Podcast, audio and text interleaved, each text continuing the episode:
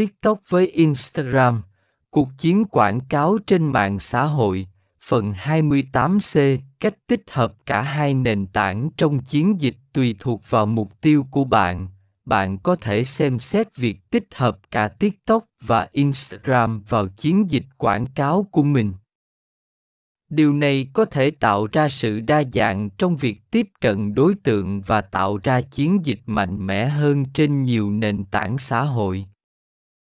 Hãy đảm bảo rằng bạn có chiến lược quảng cáo phù hợp cho từng nền tảng và theo dõi hiệu suất để điều chỉnh theo cách phù hợp nhất.